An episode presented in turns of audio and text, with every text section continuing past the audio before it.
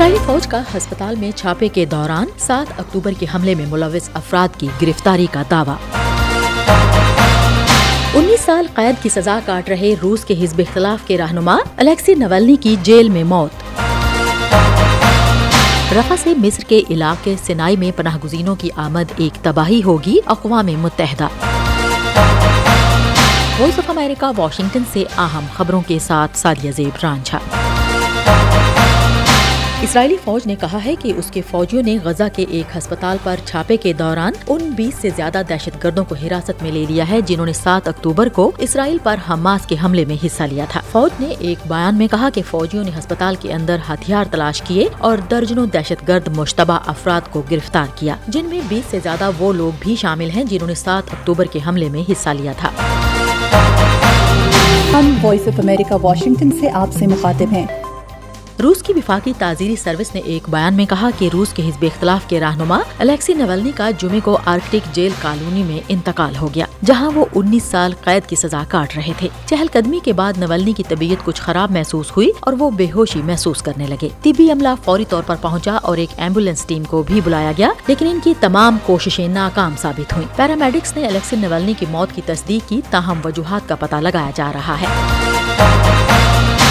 اقوام متحدہ کے پناہ گزینوں کے لیے ہائی کمشنر فلپو گراندی نے جرمنی میں میونک سیکیورٹی کانفرنس کے موقع پر بات کرتے ہوئے کہا کہ رفا سے مصر کے علاقے سنائی میں پناہ گزینوں کی آمد ایک تباہی ہوگی، جبکہ مصری حکام نے واضح کر دیا ہے کہ انکلیو میں فلسطینیوں کی مدد کی جانی چاہیے۔ فلپو گراندی نے کہا کہ یہ فلسطینیوں کے لیے، مصر کے لیے اور امن کے مستقبل کے لیے آفت ہوگی۔ ان کا کہنا تھا کہ مصر نے کہا ہے کہ غزہ کے اندر لوگوں کی مدد کی جائے اور ہم اس پر کام کر رہے ہیں۔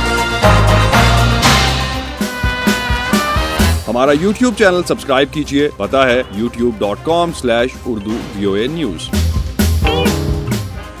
جنوبی لیبنان میں اہداف پر اسرائیلی حملوں میں حزب اللہ اور اتحادی عمل تحریک کے پانچ جنگجو مارے گئے۔ لیبنان کی سرکاری خبر سا ایجنسی نے کہا کہ اسرائیلی جنگی طیاروں نے جمعرات اور جمعے کی درمیانی شب جنوبی لیبنان کے پانچ دیہاتوں کو نشانہ بنایا۔ تحریک نے کہا کہ الکنتارا گاؤں میں ایک گھر پر حملے میں پارلیمانی اسپیکر نبیا بیری کی قیادت والی شیعہ عمل تحریک کے تین ارکان ہلاک ہو گئے۔ حزب اللہ نے بھی اپنے دو جنگجوؤں کی ہلاکت کا اعلان کیا، جس کے بعد بدھ سے اب تک ہلاک ہونے والوں کی تعداد بارہ ہو گئی ہے۔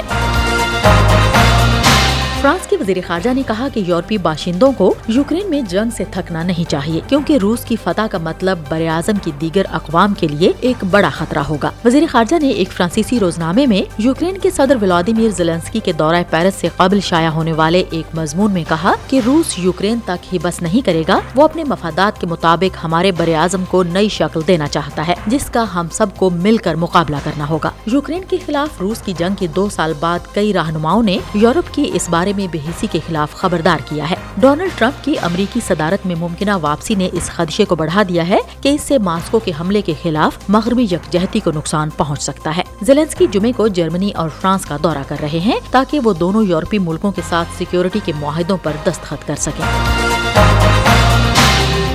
یہ وائس آف امریکہ ہے۔ آپ ہمارے پروگرام فیس بک پر بھی براہ راست دیکھ سکتے ہیں۔ پتا ہے Facebook dot com slash V O A Urdu.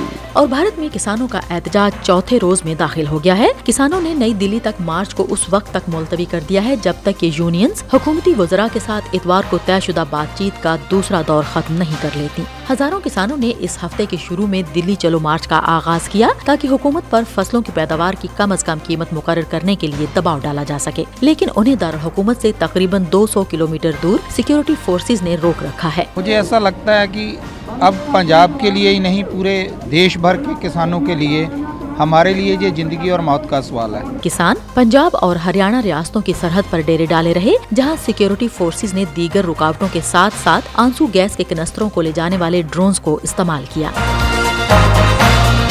مزید خبروں اور اپڈیٹس کے لیے وزٹ کیجیے ہمارے social media handles V O A Urdu اور ہماری website Urdu V O A dot com. Voice of America, Washington کی اردو سروس سے خبروں کا یہ بلٹن اب ختم ہوتا ہے۔ میں ہوں سادیہ زبران جھا اور ایڈیٹر تھی بہجت جلانی